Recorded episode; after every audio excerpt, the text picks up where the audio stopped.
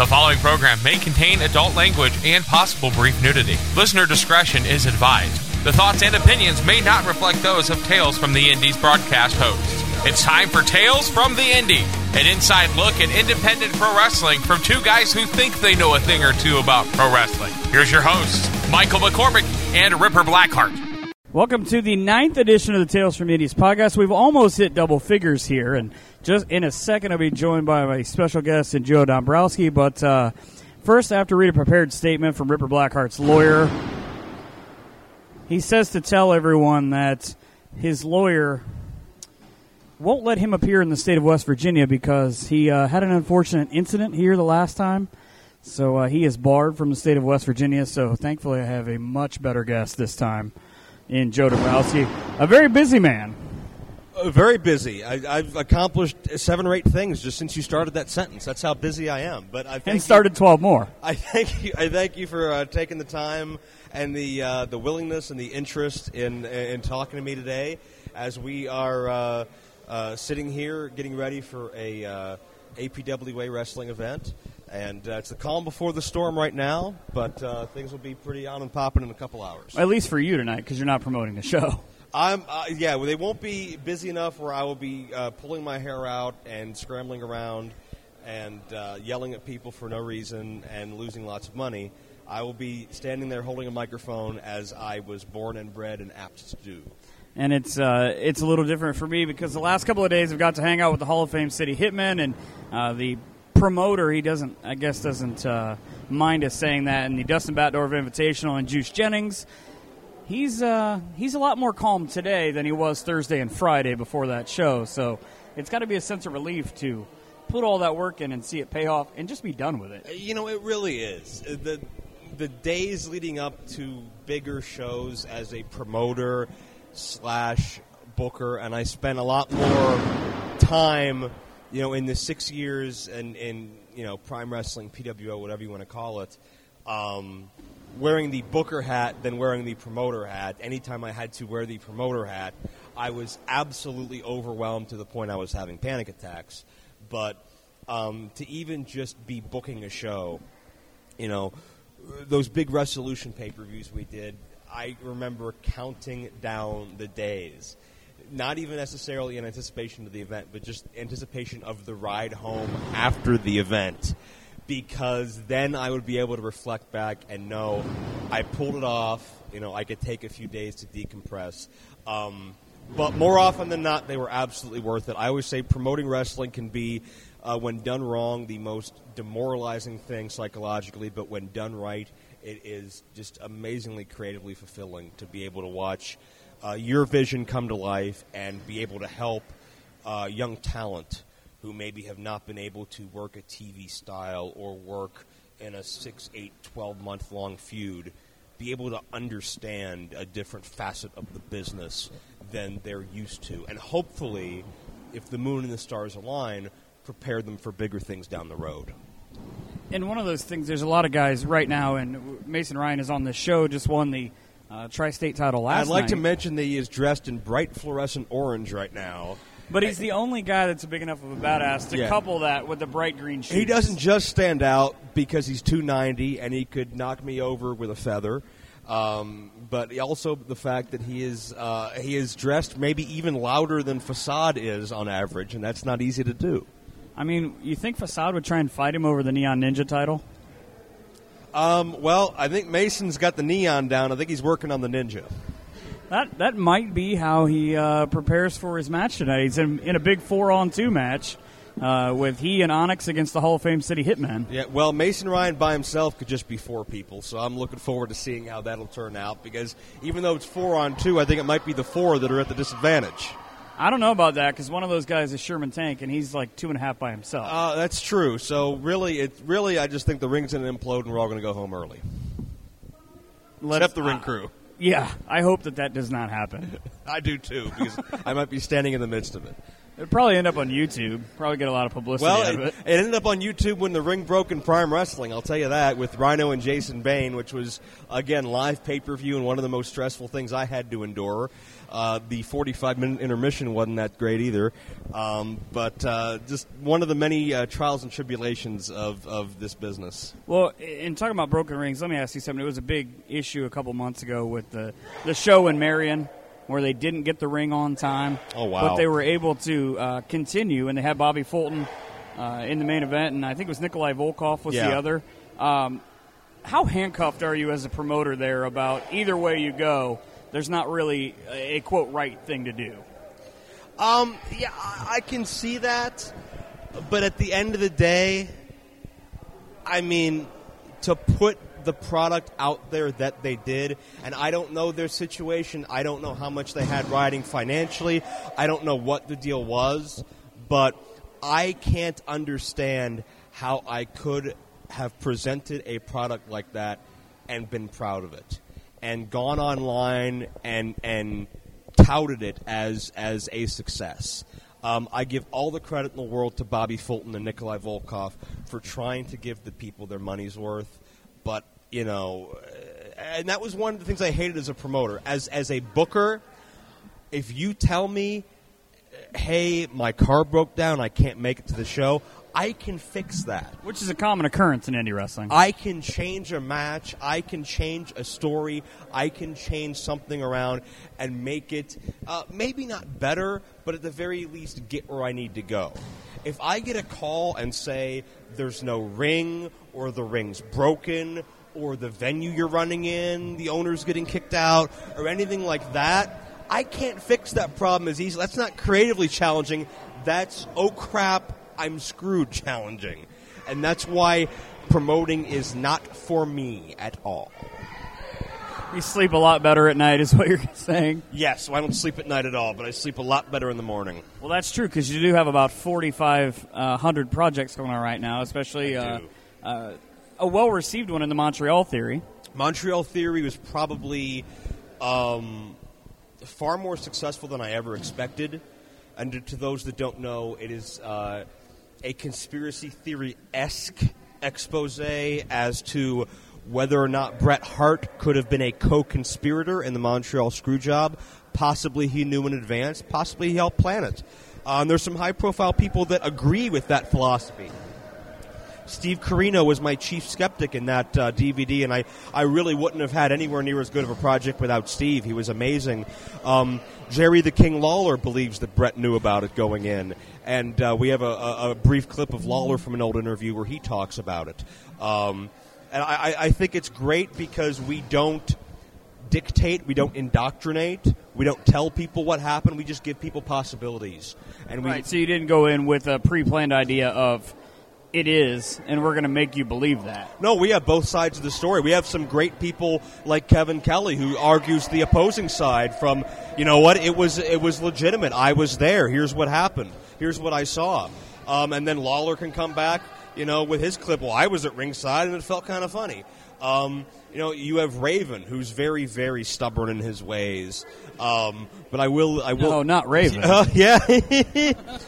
uh, but, uh, you know, there was a point towards the end of the interview, even Raven admitted, you know what? Here's one way Bret could have known about it. Here's where it would have made sense to be a conspiracy. Um, we give you both sides and we tell the whole story, the official story, quote unquote, in disc one, and then in disc two, we tear that down and we ask questions. We ask, uh, why was there a film crew following Bret, and why did Vince allow them at the building? Why did Vince pitch the exact Survivor Series finish a week before Survivor Series, involving the screw job and the punch in the face afterwards?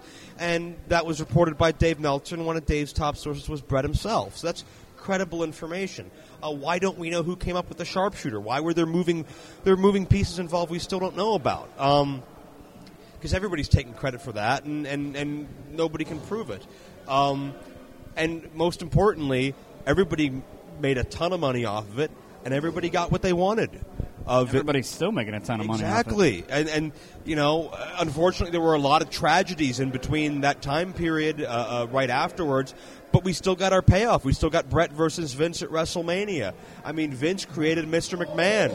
Are you going to tell me Vince coming out and saying Stone Cold screwed Stone Cold isn't a carbon copy of, of what happened with Bret? Shawn got to win, and Bret never really lost because he uh, never quit. And when when we all felt bad for Bret, that whole evil Canadian nationalist uh, persona melted away when he was never comfortable with it to begin with. So I think uh, there's a lot of evidence that points that a lot of people uh, uh, benefited from it. And I've had a lot of people, and I won't mention their names because they don't want to go public, but a lot of people very prominently in the business um, who support the fact that Bret was in on. Um, and, and a couple I have, I have high, high respect for. Um, I asked one person to participate, and he said to me, I don't want to do it because I don't want that kind of heat.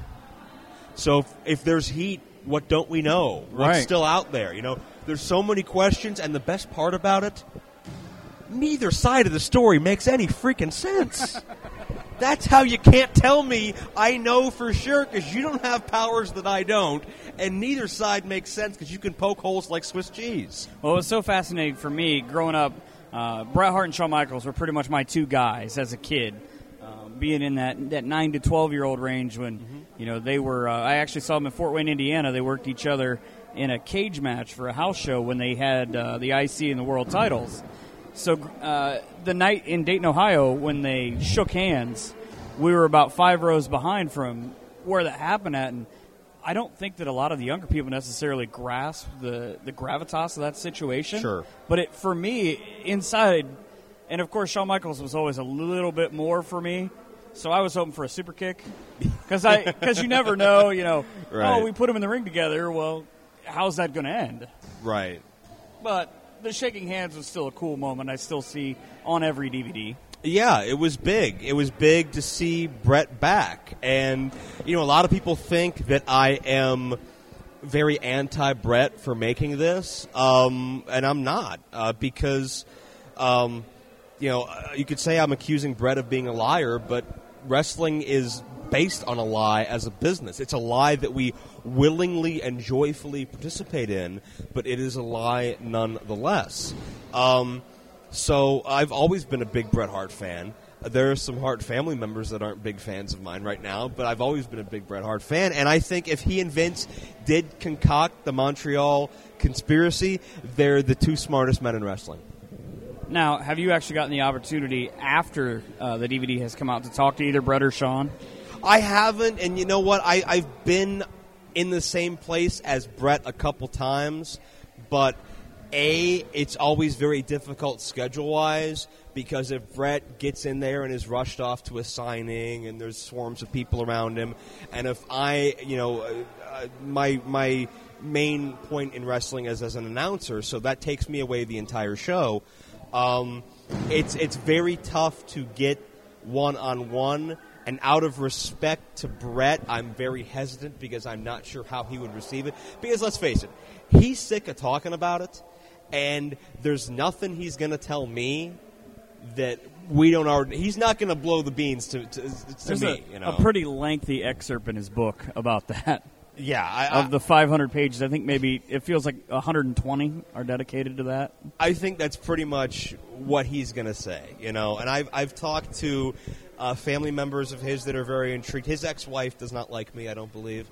I think Julie Hart's come out and, and criticized the DVD, but um, I have the utmost respect uh, uh, for Bret, and you know he's he's he's overcome so much. I'm happy he's in a good place now, and um, you know whether or not he knew about Montreal. Um, you know, I hope that uh, that that incident has, has been able to financially support him enough to, to where he can he can live a very relaxed and comfortable rest of his life. Now, for the folks who haven't seen and want to see this DVD, how can they get a copy of it? You can go to MontrealTheory.com. Uh, we have uh, the DVD available. We have the digital download. We have a lot of exclusive interviews I did on YouTube. Uh, I hope to be releasing. I'm a big fan of the Sami Callihan one. I yeah. I that one cracked me up. I, I enjoyed that. I, I I'm partial to the Paul London interview. That, one, that one's my, my next favorite. We accomplished absolutely nothing, but it was very entertaining. to be fair, I think that's most Paul London interviews. But you know what? I knew that going in because I know I knew what Paul was about and I knew what I was getting into. I was just upset that I didn't get Brian Kendrick um, because Brian's the big conspiracy buff of the two, and Brian was, I believe, back at the hotel throwing up at that point, um, and I didn't get a chance to get him. But I knew, I knew, as out there as Paul's was, Brian would have taken it to another level. Um, but uh, I'm looking to get some T-shirts out soon. There have been some delays with that, but uh, you can also get it at my official website, joe-dombrowski.com. You need the dash because some stupid artist took the URL without the dash. You sound like Juice Jennings. Um, He's mad that a kid uh, on Facebook he couldn't get Facebook slash Juice Jennings because some kid had it, so he had to be the Juice Jennings. Maybe it's the same kid that has joedombrowski.com. He just goes around registering random things. yeah, just ruining our lives. It's only three dollars a year or so. I mean, to take it, I think you It's another that. conspiracy. That'll be the next DVD. an entire conspiracy on web hosting. just me and Juice Jennings beating up a small child. the way this weekend has gone, that's very possible. But uh, yeah, an absolutely fan, uh, fascinating look. And uh, you guys have also you got some other really big projects. You got a series with Gregory Iron and a uh, series on refereeing with the great Jimmy Korderas. Yeah, I did refereeing 101 uh, with Jimmy Korderas, which was the first ever referee seminar ever conducted in the United States, to my knowledge, uh, where we had six or seven referees, and basically Jimmy talked about the do's and don'ts, the wrongs and rights, the subtleties, the nuances, what Vince likes, what Vince hates. You know, I've noticed being an announcer, um, a big pet peeve of mine in indie wrestling is okay, anybody can ring announce. Let's hire this guy who'll do it for free. Anybody can ref, anybody can manage, anybody can commentate, uh, which is a, a major disrespect to the art. Um, because I've been doing this for 11 years and I still don't know anywhere near everything. Uh, I'm constantly learning. I'm constantly evolving. I'm constantly getting taught new things, especially with Matt Striker down my throat. Um, and, and and I'm constantly. It's a subtle, quick, quick jab. I love Matt. I love Matt. Um, but uh, you know, I'm I'm always progress. I'm not the same announcer I was three years ago, and I wasn't the same I was three years before that. Um, and I hate the fact that you have referees that will, uh, uh, announcers that will, managers that will bring down a match quality when you have talented, trained performers sacrificing their lives, sacrificing their well beings. Um, they deserve that picture to be painted properly from all facets. And you need somebody to tell the story verbally. You need a referee to enforce the rules. You need a manager to add his heat or whatever it is that he's there to do. And um, you know, I've been on a crusade as an announcer to to bring respect for my genre and and what I do. Um, you know, and it's not a situation where, oh, book me because I can't be everywhere every weekend. You know, I I'm think that's what, I think that's why I'm getting uh, play-by-play bookings is because you're not available. um, you're welcome. I don't really know what Thank to you say for to that. that. I think it's on Um, the other side of the state where you don't get to. Okay, um, but I mean, yeah, it's it's it's. I mean, whoever you use, make sure they take the job seriously. And uh, you know, there's no training school for announcers, but you know, they have to respect Trust the me, craft. They have to respect the craft, respect the talent, do their research, and learn how to tell a story. And, and not just sit there and oh, there's a headlock and there's a hammer lock and there's a wrist lock and there's an arm bar and there's Right, another because hammer anybody lock. can call the move. Exactly. Don't tell me. I can see what's happening. Tell me why it's happening. Tell me their objections, their goals. Now let me ask you this. Obviously, you've I, I think I've six or seven years, but you've been uh, doing that longer. At first, when you started doing it, did you did you have a hard time with uh, the differential between calling the moves and trying to advance the story, and then you just sort of picked it up as it went along? Yeah, it was it was uh, a touch and go there. I, I learned as I went, really. Um, you know, because you know, once in a while I would have a guy like a you know Jeff Gorman who's done some stuff with Ring of Honor and Chikara. I was working with him, you know, in Kingdom James a lot at first. Um, and we did the, the, the three man deal. I just had to kind of find my place as kind of the Mike Tenay analyst, while Jeff did the play by play, and Kingdom was the very loud, obnoxious uh, ne'er do well. Um, He was the Ripper Blackheart of the group. yeah, so he, um, you know, he did his role, Jeff did his role, I did my role, and then once I started doing play by play, I would just, I would do a show, I'd watch it back, and I would compare myself to a Jim Ross, or I'd compare myself to a Joey Styles, or a Gorilla Monsoon if it was more of a legend show, you know, whatever the style was, and just what am I doing that that they're doing differently on Raw or TNA or you know old school you know Nitro or whatever. And and, and what can I do differently? And you know, uh, I emailed and connected like a mofo, and I tell everybody like in the 70s and the 80s, if if the internet was around, imagine what people would give. You don't have to cold call a territory. You can email, you can Facebook, you can get out there. I mean, everybody, everybody in wrestling is at our fingertips. And I've had the, the distinct pleasure of being able to email guys like Al Snow and Les Thatcher and Jim Cornette and Jim Ross and Paul Heyman. And, you know, uh, some of them I've had the pleasure of working with and some of them I haven't. But even just one email, even just Al Snow telling me 10 years ago, um, don't use pronouns and ask more questions. That advice changed how I looked at things. Because something so simple can just build into, into, into so many different directions and, and, and help you grasp what you're doing. Um, I'm still learning. Matt Striker's trying to teach me to speak less, which I'm not good at. Um, Sort of let the video speak for yeah, itself. more. as far as you know, a, a, a good example would be, you know, uh, uh, I'm sure you know we've all seen WrestleMania 30 by now when Undertaker was doing his walk to the back. What what Nothing can you add to that as said, an announcer? You know, uh, like Shawn Michaels and Ric Flair. I'm sorry, I love you. You know, the super kick. Uh, granted, you don't get moments that magical on indie wrestling on average because WrestleMania is WrestleMania, Right. Um, and they've got the talent, the editing, the, the everything. Um, but at the same time, um, if there's a moment where the crowd reaction is speaking to, for itself, if you've got 500 people in a, in a small building going, "This is awesome," that speaks more to the emotion than anything. And I know what you're saying. I uh, also do sports play by play, Mm-hmm. and baseball, and basketball, and football. And the one big thing that I, I was always taught is there are times where you can just let the game breathe a little bit. And I and I had a hard time at first going from football because when you know, like you said, there's no training for an announcer. Right. So you have to learn the things on your own and think on your feet, but it was the uh, the expectance of okay, there's the drop down. Yeah. Now you're waiting. It's not like first and ten. Here comes the play. And see, I'm still learning because I'm so used to, and this may sound cocky, and I don't mean it to, but I'm used to certain events I've worked where the talent is not as polished at telling a solid story.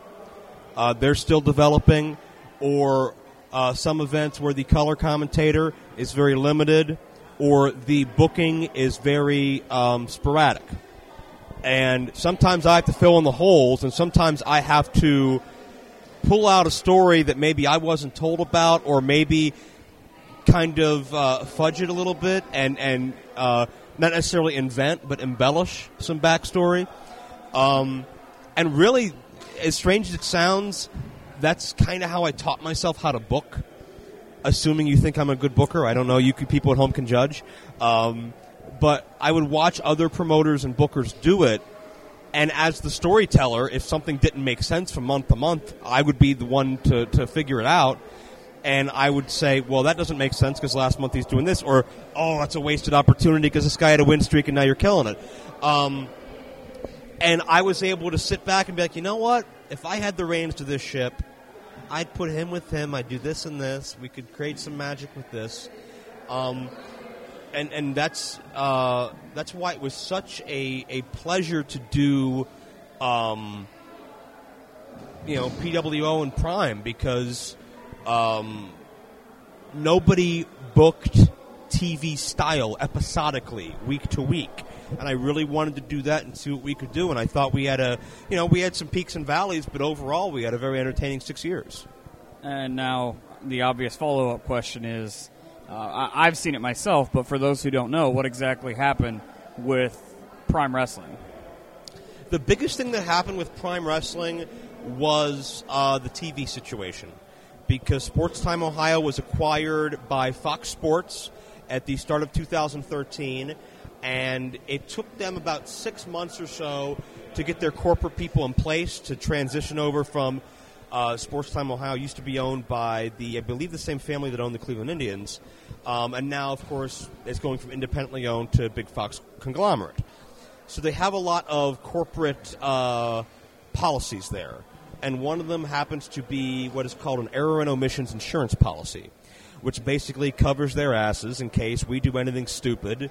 Uh, you know, which uh, I'm, I'm sure would include things like FCC violations or copyright infringement or stuff like that. You know, Fox doesn't want to be sued because you can get they've lot, been sued enough, to be honest. you can get a lot more money from Fox than you could from me. Trust me. Even though I wear these uh, uh, de- deceptively good-looking suits and bright-colored shirts.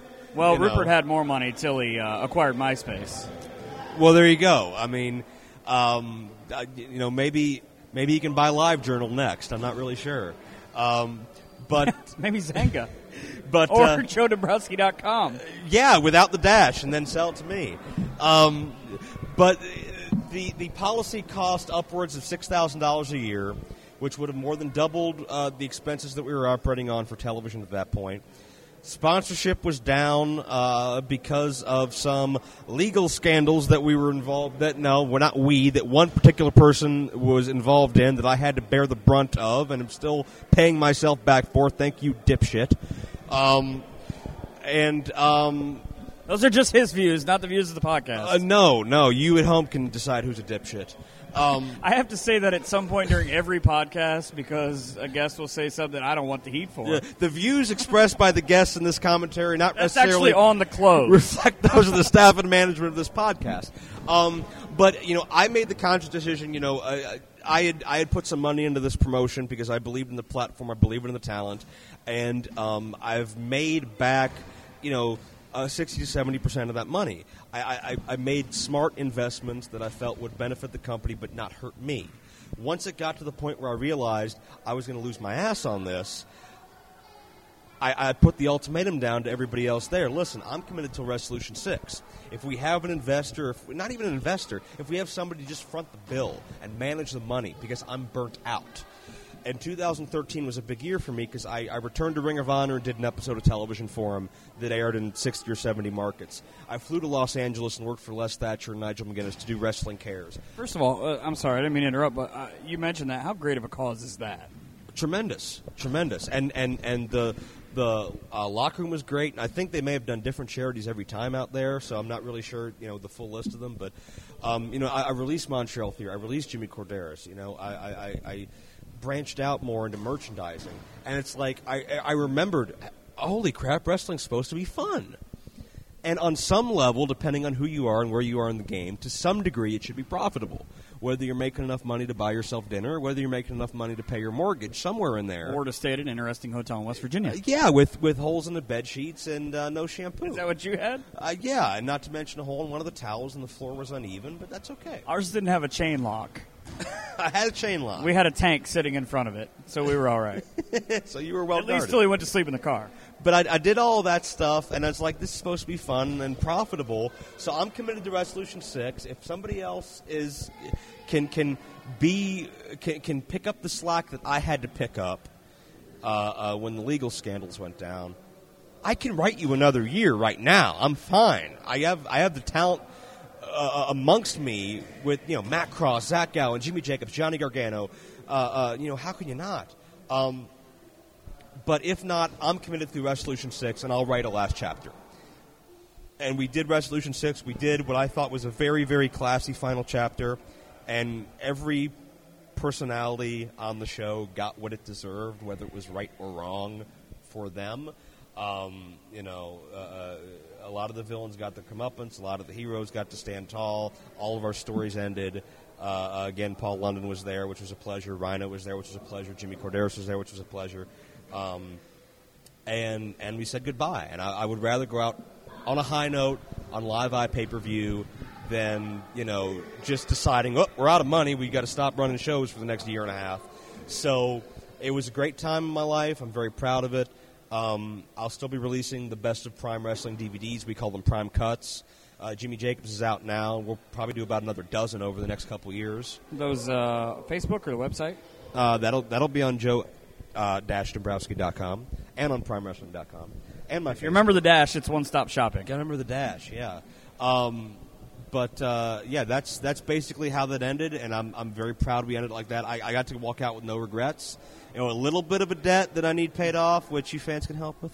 Um, only if you want to. PayPal or maybe no, put that no. on your Amazon wish list. I, I- I ask for no donations. I ask for no handouts. Uh, if you support what I do, buy the products. If not, uh, find something you do support and, and, and, and give them your money because indie wrestling is about uh, uh, helping each other and uh, uh, keeping the uh, uh, good promotions around and the good talent around. And uh, you know, uh, we gotta we gotta clean this business up because nobody's going to do it for us. You know.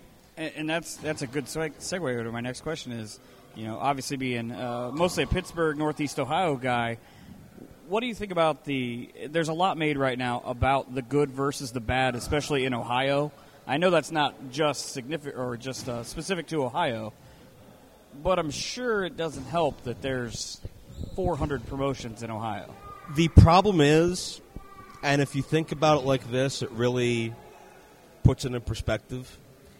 Every indie show there is is at least one fan's first indie show. So if they are going to an event that is uh, garbage, that is how they will equate indie wrestling, and they don't know the difference between, um, you know, uh, uh, uh, the the DBI versus AIW versus OCW versus War versus Remix Pro Wrestling versus APWA versus ABC versus XYZ. Right. They know WWE, probably TNA, maybe Ring of Honor, and whatever is local to them. If, if to their if their first indie wrestling show is fat guys in t-shirt and jeans, they think all indie wrestling is fat guys in t-shirt and jeans, even if you're Chikara or you're anybody else, CZW. So, I don't think Jock Sampson's going to be very happy. You just uh, talked about but him. you know what? There's an exception to every rule because Jock Sampson is Jock Sampson, and that works. He's Jock Sampson because that's who he is. How about this? He's not be- because he's lazy. We're shooting this on Sunday, June 1st. Tomorrow, on Sunday or Monday, June 2nd, Jock Sampson is going to be someone's dad. He's having a baby tomorrow. Well, hopefully not he personally. well, Hopefully he's no, got a- yeah, his o- wife Linda, yes. Okay. Um, good luck to that child. That's just yeah, exactly. Good luck That's to that exactly what we said. Um, I, I said the same thing when Bobby Beverly had a kid. Good luck to that child because if that child can make it to 18 without very poorly advised tattoos, then uh, that kid got off lucky. Vinny Scarboni as well just had one uh, yesterday. He and his wife, and we were joking with uh, the two of them a couple of weeks ago about there's going to be a Scarboni and a Sampson baby born two days apart. I fear for the world. You know, it makes me feel so old that so many people I know are getting married and having kids because like, I'm still a kid at heart. You know, even though I, I, I have the professional demeanor, like when I'm in a mall, I still shop like I'm 11 years old. You know, I go to the toys and the candy and the magazines and you know, um, uh, which you know, a, a lot of stuff I, I acquire to resell too, and I, uh, toys are big things. You just described any mall trip with either Joey V or Jimmy Shane, except for they keep what they buy. Well, those are my best friends now. See that we got something in common. But yeah, it just it's it's so weird to me. Like, I determined a long time ago I'm not going to grow up. Your Toys R Us kid. Uh, well, until they sponsor me, I won't go that far. But like, I'm stubborn to a fault, and it's like I think a lot of people get into wrestling and look at it as a hobby. And I've never looked at it as a hobby, even when I wasn't getting paid anything, um, because I just told myself I'm going to make this work somehow. Like uh, London and Kendrick did a DVD where they were talking about how like Van Dam was asked the question, "When did you realize you were going to make it?" And Rob was like, "Well, I always knew." And he just pictured himself there, and he did what he needed to do to get there. And that was confidence on his part. And London and Kendrick were like, "Wow, that's us!" And then they did it. And you know, I'm sitting here, and obviously, I have a lot not in common with Rob Van Dam, Paul London, and Brian Kendrick. But I'm not sure what you mean. but that's how I vision myself, and I'm very lucky and fortunate where, you know, I'm, I'm not saying I'm getting rich off of wrestling, but you know, through events and merchandising and DVDs, I've I've had more success now than I've ever had, and I think if more people treated it like a business and treated it seriously, um, they could grow a lot better. And keep in mind that they are a product and they are a brand, and nobody can market your brand better than you. Um, or do damage to it. both, yeah. I mean, if you're emailing a promoter or if you're on a show, you have to convince these people to reach into their wallet, pull out money they probably cannot afford, especially if they're promoters, and invest it in you. As a promoter, invested in you because I think I can get a return, or as a fan, invested in you because I think I will get an emotional experience, good or bad, worth my money. Um, and so many people don't do that and don't think of it like that or don't invest in themselves. Um, well, okay, maybe you can go out on a show like this and you can get a great reaction, but you know what? Imagine how much more that reaction would be if you looked the part, if you worked out, or if you could do a better interview, or if you got updated gear, whatever the case may be. Um, I've I've always been happy with my performances, but I've never been content where I was at. You know, it was okay. I started in IWC, which I was very fortunate to do. I was sharing locker rooms with AJ Styles and CM Punk from day one. Um, AJ Styles, uh, we just did a show with him at HWA. Most awesome guy.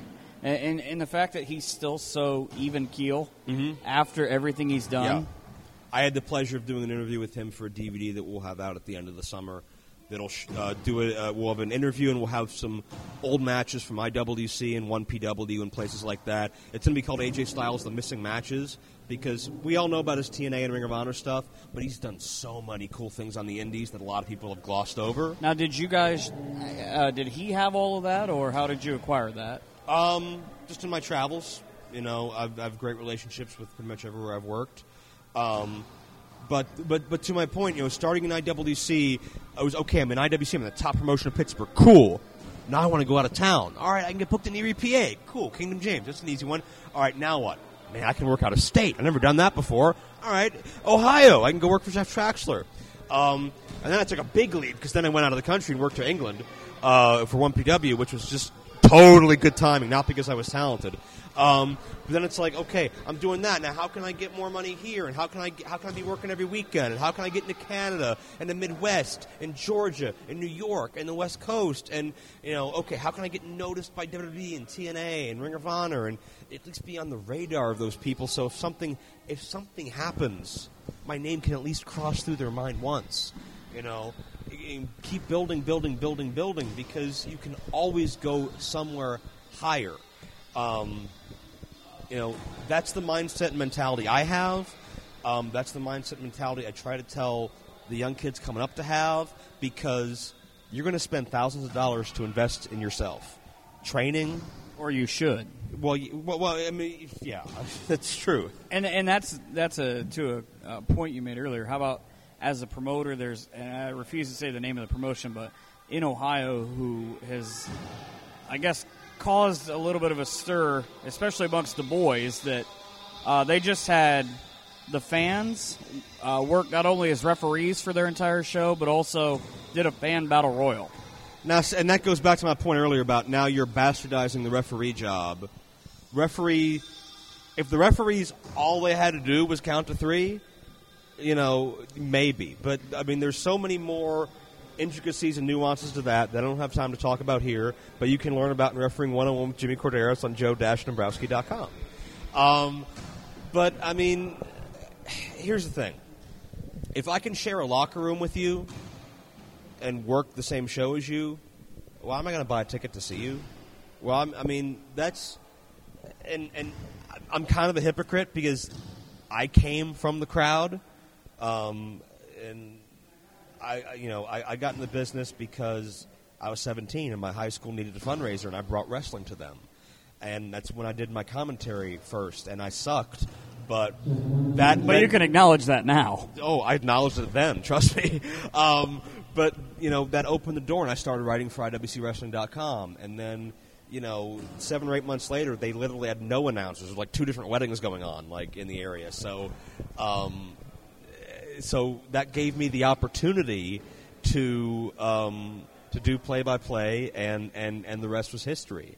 Um, it was all uh, uh, timing from there. But I took the job very, very seriously. I treated it like a job, and I, was, I wasn't playing wrestling announcer. I wasn't playing wrestling personality. I wanted to be one.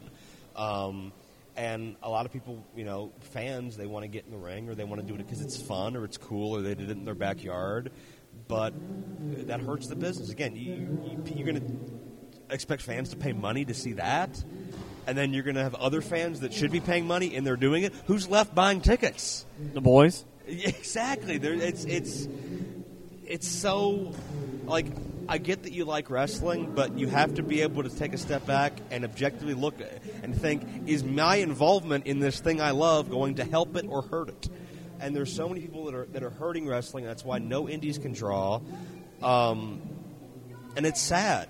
And I wish that athletic commissions did what they should as far as regulating who's trained and who's licensed and who should be doing what instead of the lax practices they have because it could be a positive thing but i mean obviously the money's in mma shows these days so that's what they're going to focus on um, but I, I just wish that as a talent in the business don't be like Les Thatcher told me we're all whores. It just comes down to establishing price, and I agree with that.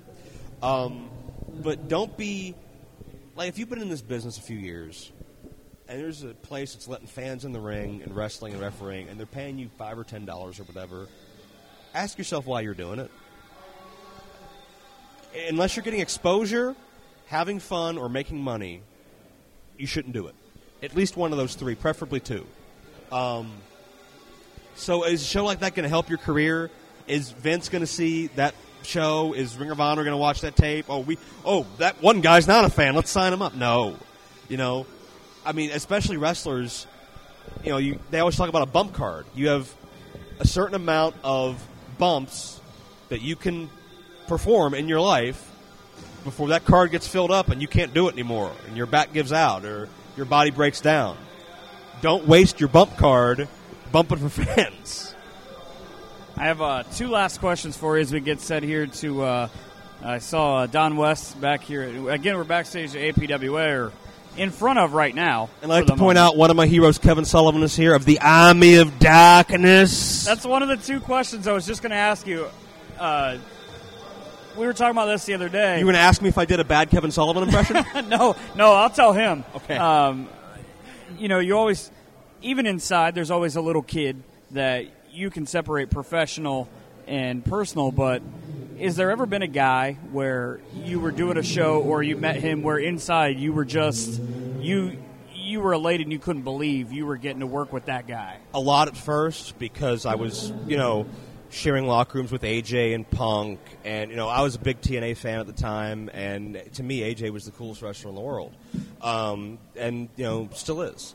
Uh, you know, and then when legends would come in like Dusty and Lawler and Mick Foley and Shane Douglas and Raven and guys like that, um, you know, it was, it was, it was so cool. Um, when I got a chance to work with guys more directly, because you know I'm working with them, but I'm not really working with them. I'm working near them, touche, per se, I guess. But, like, but in a way, you're all sort of working together. We're all working together. If it's you and a color guy, the referee, and the two singles, the five of you are sort of trying to tell those we're same. all working together for the same common goal, but I'm not necessarily working in direct contact with them. Um, when I had a chance to work with Jim Cornette directly as a commentator, that was big for me. It was Death Before Dishonor eight, I think. I'll probably get an email if that's wrong. Um, in Toronto where I had a chance to call the main event with Jim Cornette and Dave Prazak, uh, which was Davey Richards versus Tyler Black, who everybody knows now as Seth Rollins. That yeah, he he turned out all right. That was a an honor and a pleasure for me. Working with Mark Madden on a headset, working with Matt Striker on a headset, working with Steve Corino. Um, you know, now that that door is open, um, you know, it's an honor and a privilege all the time. But to me, even though it wasn't a show, um, the highlight of me meeting people was being able to meet Bobby Heenan last year at uh, WrestleCon in New Jersey. And again, that was one of those things where it's like, this is where I need to be. This is what the business is for me. Um, you know, meet, meeting Bobby Heenan and having the pleasure of, you know, having him ask about me and having him do some shtick with me, having me thank him for everything he's done, and for him to get a really alarmed look in his eye. Oh no, no, no, no! Oh no, it's a good thing, Bobby. Oh, mm, wipe his brow.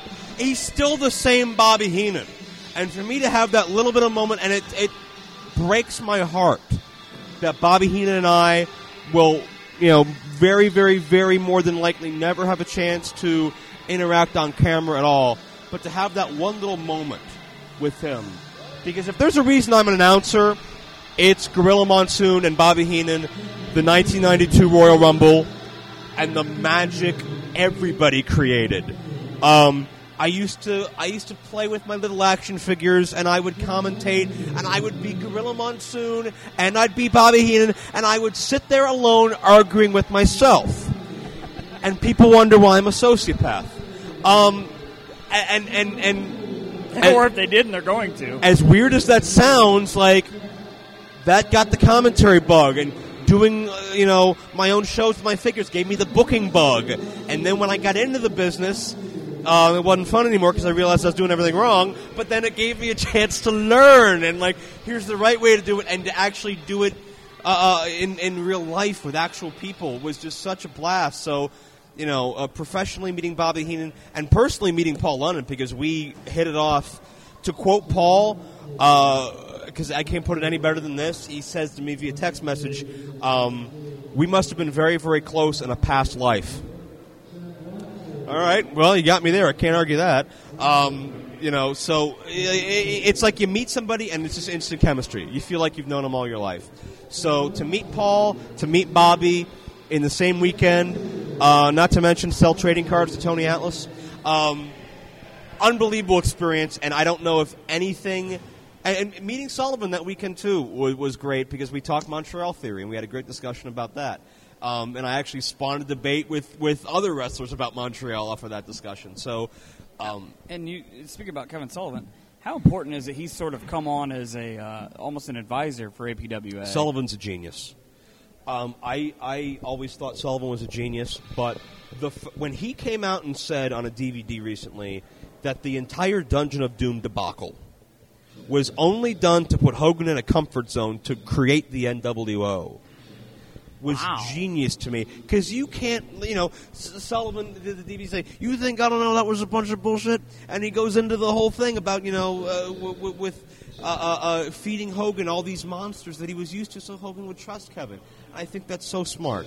When WCW was kicking Vince's ass, Kevin was booking it, um, and he is a master at booking heat. And that's interesting too because I recently just watched uh, the War Games match that they did with uh, Team Hulkamania or whatever the heck he called them.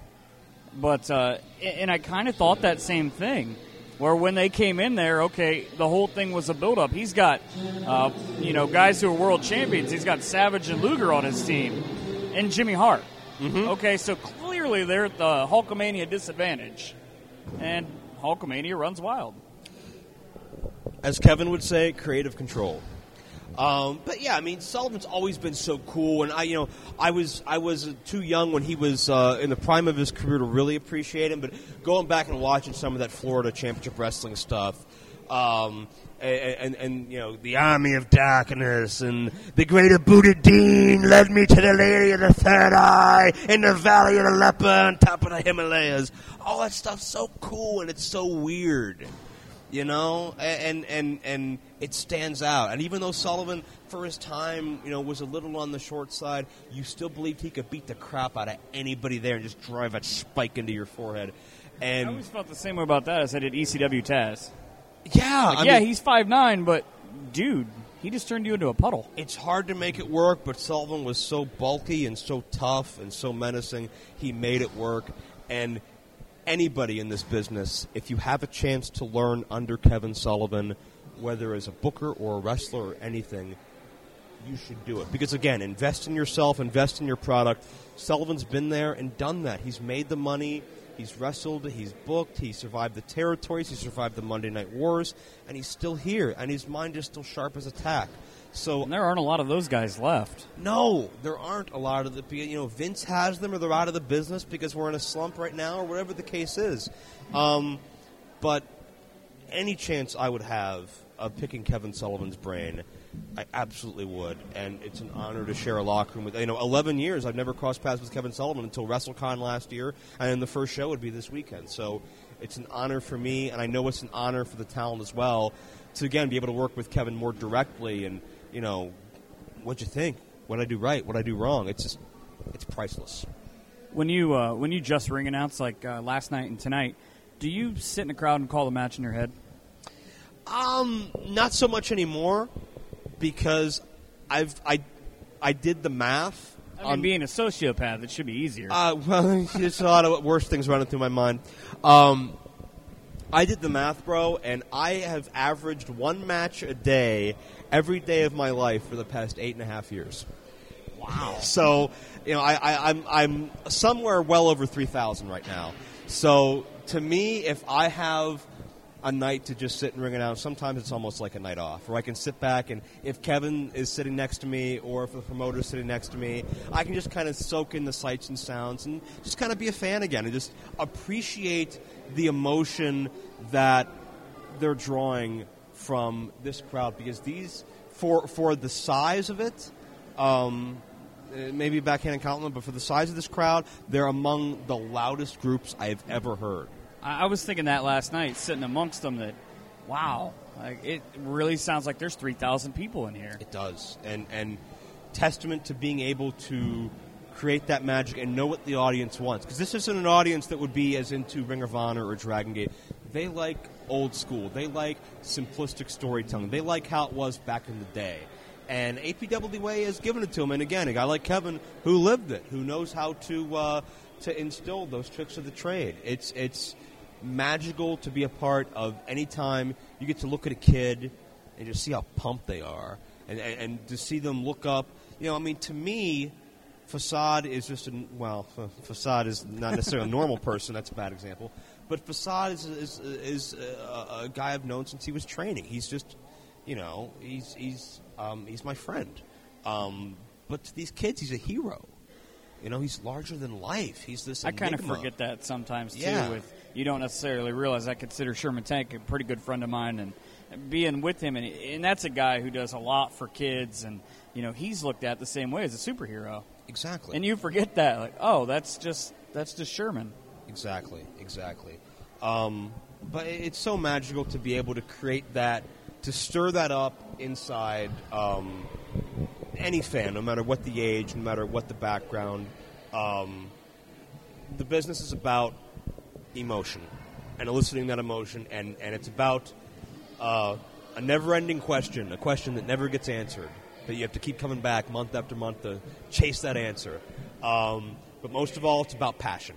And, and you know, my friend Gregory Iron always says, not everybody understands wrestling, but everybody understands passion. And you can, you can sense the passion that the in ring talent has, you can sense the, ta- the passion that the fans have for it.